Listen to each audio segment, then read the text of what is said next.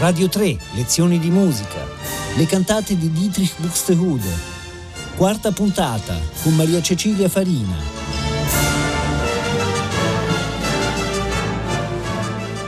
Buongiorno agli amici e alle amiche di Radio 3. Giunge oggi a conclusione questo primo ciclo di lezioni dedicate alla produzione sacra di Dietrich Buxtehude questo genio del Seicento tedesco che rappresentò anche uno dei modelli per Johann Sebastian Bach. Credo che dalle lezioni precedenti eh, sia emerso come si tratti di un mondo vario e straordinario, pieno di forme musicali diverse che sono state chiamate per convenzione cantate, eh, con pezzi dove compare la polifonia in stile concertato, quindi con strumenti, ma ci sono anche arie solistiche, e poi la varietà è eh, data anche dalla struttura proprio globale della cantata perché ci sono cantate in forma dialogica, ci sono elaborazioni di corali luterani, cantate su basso ostinato. Quindi una grande varietà e anche gli organici sono diversi, da un minimo di una voce con uno o due strumenti e basso continuo a organici più ampi, arrivando addirittura a nove voci, 15 strumenti e continuo divisi in più cori e comunque sempre opere raffinatissime che veicolano un messaggio teologico musicale molto alto e ci parlano della competenza di Buxtehude in campo anche scritturistico. Lui che era amico di pastori e teologi di Lubecca, la deliziosa città anseatica dove per molti anni operò come organista. E oggi vediamo due cantate interamente costruite su una melodia di corale. Siamo quindi nel pieno del mondo luterano e abbiamo in Buxtehude una ventina di cantate di questa tipologia. La prima delle due che vi propongo riguarda gli angeli custodi. Infatti il testo dice Befehlen Engel das er komm, Buchswerkeverzeichnis 10. Nel testo il fedele si rivolge a Dio e gli dice ordina all'angelo di venire perché ci protegga, donaci i cari angeli custodi perché siamo tranquilli davanti a Satana. La melodia del corale ve la suono almeno le prime due o tre frasi.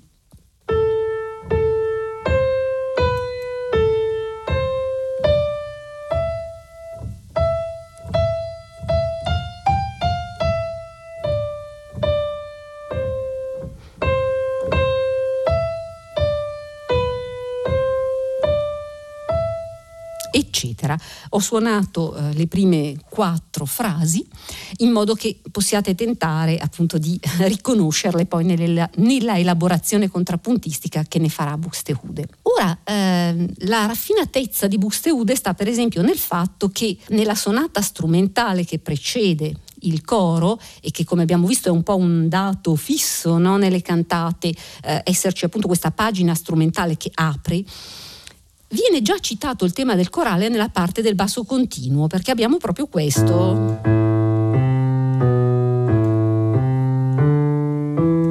Naturalmente la cosa si coglie meglio vedendo la partitura perché la citazione rimane un pochino sommersa dalle parti dei violini che hanno...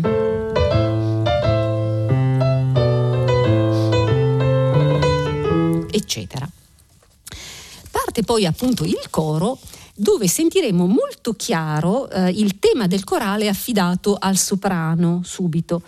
E la cosa interessante è che però eh, le ultime note del tema, eh, che corrispondono alle parole das er komm, vengono ripetute, vengono ripetute due volte, per, per cui abbiamo eh, Befilden Engel das er komm, das er komm, das er com. Quindi questa assertività sempre, abbiamo notato come Buxtehude spesso usa queste ripetizioni, vuoi per creare un effetto d'eco oppure per creare un'intensificazione. E poi tutto questo coro è connotato da questo scambio concertato tra le voci e gli strumenti. Le voci propongono, gli strumenti rispondono. Ascoltiamolo.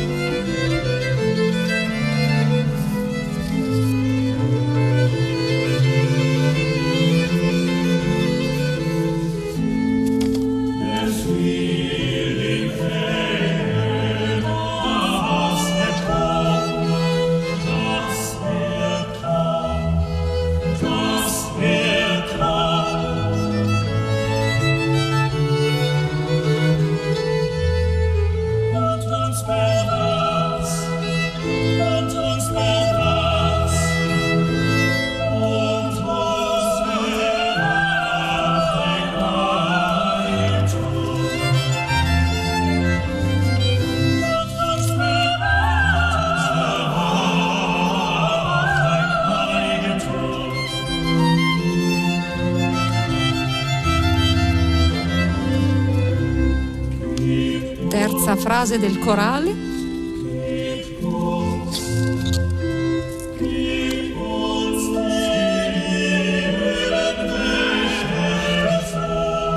Sempre le risposte strumentali.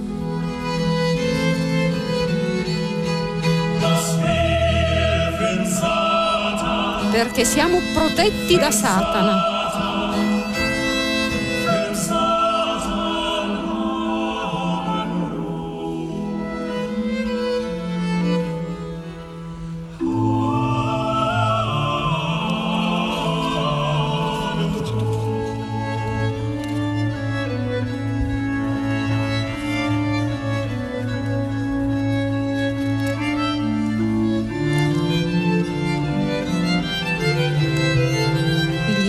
Strumenti portano a conclusione questa parte e comincia poi una sezione in ritmo ternario tra poco.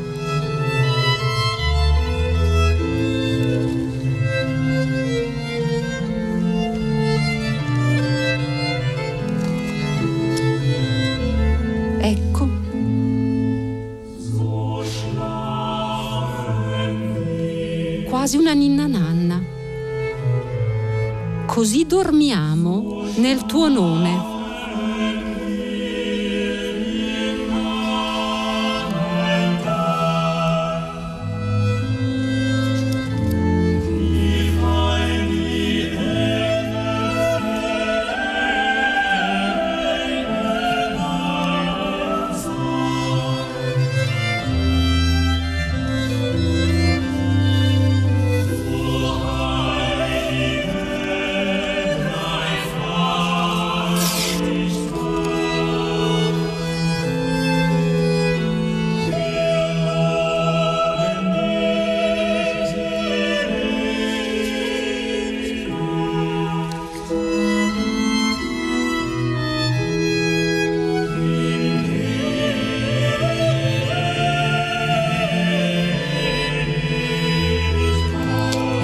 Doloroso dover sfumare una musica così meravigliosa, ma voglio arrivare a parlarvi ancora di eh, opere che rappresentano, a mio parere, una vetta mh, suprema nell'intera produzione di Buxtehude, una musica potrei dire metafisica. Si tratta di due cantate funebri, Buxwerk Verzeichnis 76, che furono pubblicate, sottolineo pubblicate, nel 1674, anno della morte del padre Hans, organista anch'egli. Buxtehude pubblicò pochissimo e questo è uno dei rari casi, perché pubblicare era complicato, si usava la stampa con i caratteri mobili, era molto costoso, ma in questo caso lo ha fatto perché era l'anno della morte di suo padre. Il primo dei due pezzi è una versione contrappuntistica del corale Mit Fried und Freud, cioè la versione luterana del cantico di Simeone, il vecchio Simeone che avendo visto il bambino Gesù dice con pace e gioia me ne vado, no? è la, eh, il vecchio che eh, appunto muore in pace perché ha visto il Salvatore. Questa cantata era stata composta per i funerali di Meno Anneken, teologo sovrintendente ecclesiastico di Lubecca e nella stessa pubblicazione Buxtehude pensò di unire a questa cantata il commovente Klaglied, cioè l'elegia per la morte di suo padre, creando così un binomio di musica funebre. Vediamo brevemente com'è strutturata la prima cantata. L'organico è semplice, come voci abbiamo un soprano e un basso e tre strumenti che non sono specificati, ma essendo scritti in chiave antiche sono quasi sicuramente viole da gamba e anche forse da braccio. Eh, protagonista di ognuna delle quattro sezioni del pezzo è sempre il cantus firmus, cioè la melodia del corale luterano.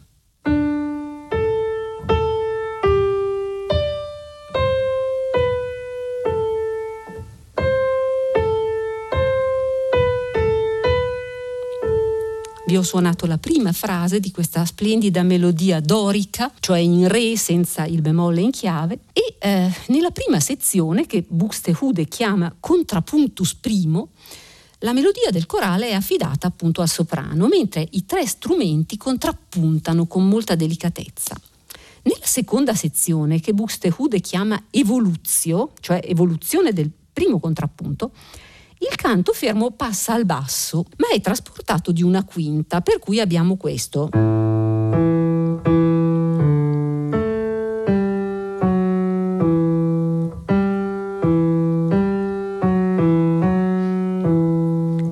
prodigio contrappuntistico è che gli strumenti passano sopra ma eseguono esattamente le stesse linee melodiche di prima. È il concetto del cosiddetto contrappunto rivoltabile, che è appunto una cosa molto complicata tecnicamente, dove in qualsiasi posizione io metta eh, appunto la, la linea, la posso mettere sotto ma la posso capovolgere e mettere sopra e funziona sempre.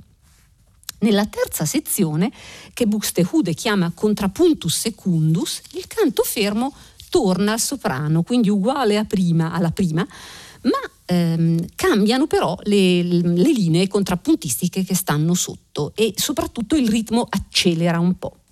E infine nella quarta sezione, che viene ancora definita evoluzio, evoluzio del secondo contrappunto, la melodia del corale torna al basso ma con un artificio, cioè viene eseguita per moto contrario. In sostanza diventa così.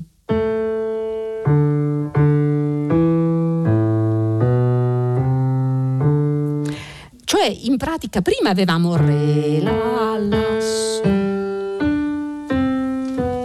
E questo re, la diventa la, re, re, mi, la, eccetera. Quindi eh, il concetto del eh, mettere per moto contrario gli intervalli. Ora ascoltiamo questo eh, prodigio di quattro contrappunti.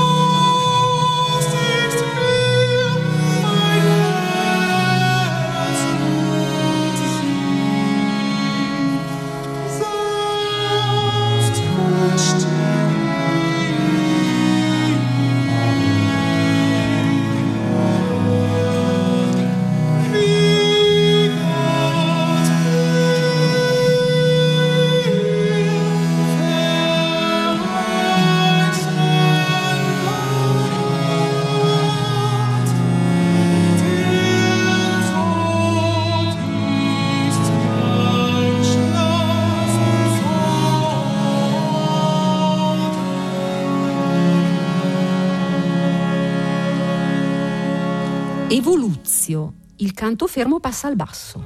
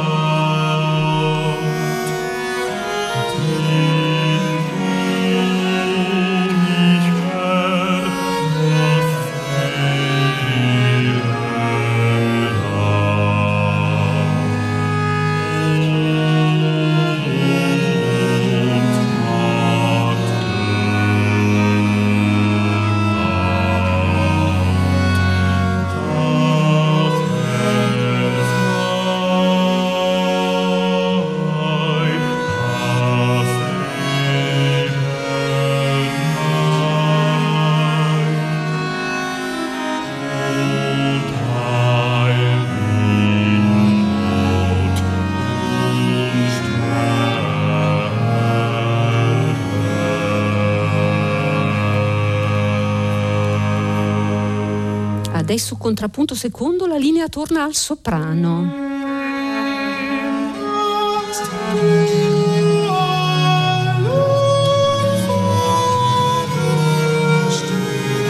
Sentite che il contrappunto, le parti che stanno sotto accelerano.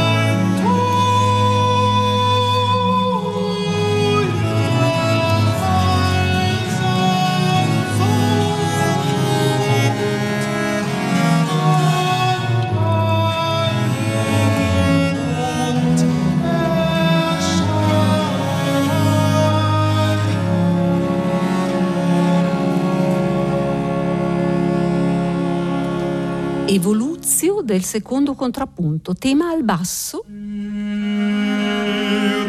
ma per moto contrario.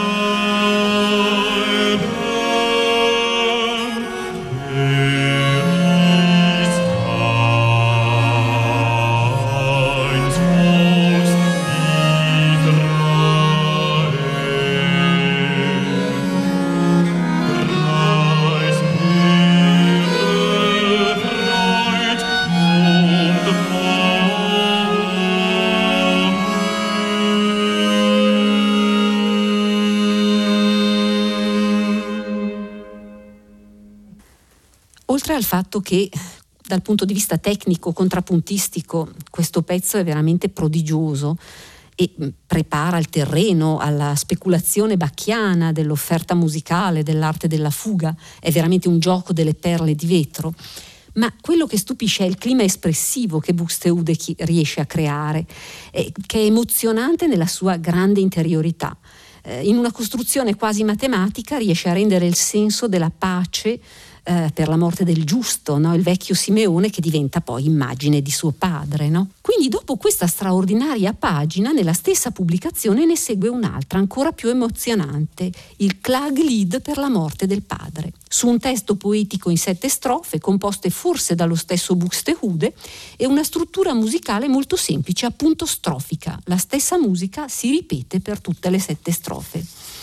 La melodia è in mm, Mi minore ed è intonata da una splendida voce di soprano, sentiremo quella di Andreas Scholl. Gli strumenti sono viole e le parti della viola contralto e della viola tenore ancora una volta recano la scritta tremulo. Ricordate quindi quel vibrato d'arco che avevo spiegato nella lezione precedente e che appunto mm, conferisce un patetismo alla, alla nota che è appunto lunga che viene leggermente ribattuta tramite la pressione dell'arco. Il testo, vi leggo solo la prima e l'ultima strofa perché abbiamo eh, deciso eh, fa- di fare un piccolo montaggio e quindi saltare le strofe centrali e far sentire solo la prima e l'ultima. Deve la morte slegare ciò che nessun evento può slegare? Si può strappare colui che mi sta attaccato al cuore? Ahimè, la cupa partenza del padre provoca dolori amari. Strappare il cuore dal nostro petto causa un troppo penoso effetto. E poi l'ultima strofa. Riposa bene, mio benamato. Addio, o oh anima beata.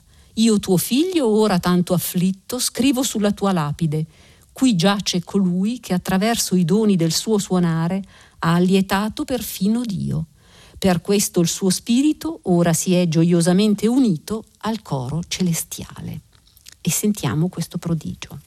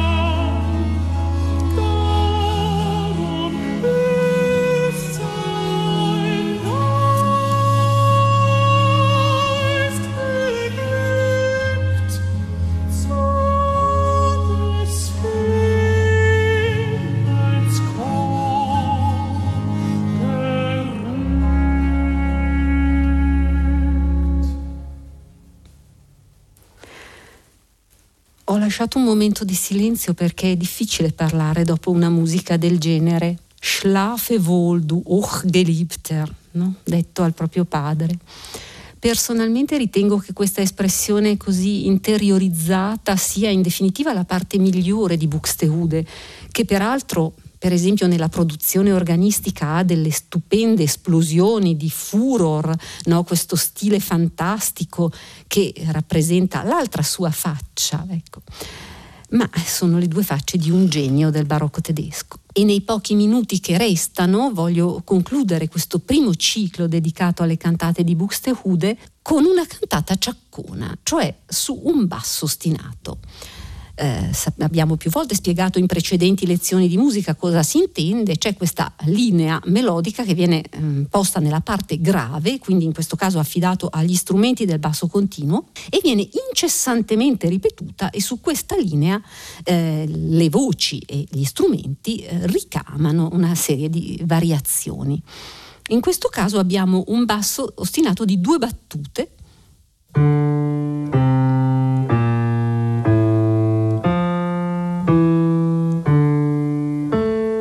Si ripete,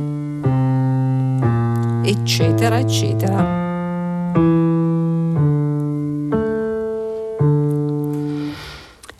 Ora ehm, vediamo il testo. È una cantata su testo non scritturistico, ma di un poeta del Seicento tedesco che si chiama Ernest Christoph Homburg. Si tratta di Jesu meines Lebens Leben, Buchswerke Verzeichnis 62. L'argomento è un ringraziamento a Cristo per la sua passione, in cinque strofe, ognuna delle quali elenca alcuni elementi della passione per i quali dobbiamo essere grati a Cristo. E termina ogni volta, ogni strofa, con la frase Tausend, tausendmal sei dir Liebster Jesu, Dank dafür. Vedete che è in poesia, quindi questo tausend, tausend mal sai dir, mille, mille volte, caro Gesù, te ne rendo grazie. Credo che Buxtehude abbia mh, scelto la forma del basso ostinato anche proprio per questo tausend, tausend mal, no? La, l'organico è quello delle quattro voci, soprano, alto, tenore, basso, due violini, due viole, un flauto traversiere che spesso suona all'unisono col violino primo, conferendo un colore particolare all'ensemble, poi naturalmente violone e organo come basso continuo. La cantata comincerebbe con un'introduzione strumentale, ma ehm, non abbiamo tempo di ascoltarla e quindi passo subito alla, all'ascolto eh, della ciaccona, che nel manoscritto è scritto ciaconna con una C e due N, e eh, una piccola riflessione prima di chiudere. Perché chiudo su un ostinato? Perché l'ostinato è proprio l'emblema di Buxtehude, non si contano gli ostinati disseminati nelle sue opere vocali e strumentali e diviene nel suo scorrere incessante, immutabile, una sorta di rappresentazione musicale del Pantarei, di questo ciclo della vita e della morte che tanto bene abbiamo visto rappresentato nei testi di queste cantate. Di per sé l'ostinato è una forma che può andare avanti all'infinito. E vi lascio al flusso di questo ostinato, ringraziandovi per avermi seguito e ringraziando soprattutto Nicola Pedone e Antonino Faranda per la sempre preziosa, attenta e paziente collaborazione. Un caro saluto a tutti da Maria Cecilia Farina.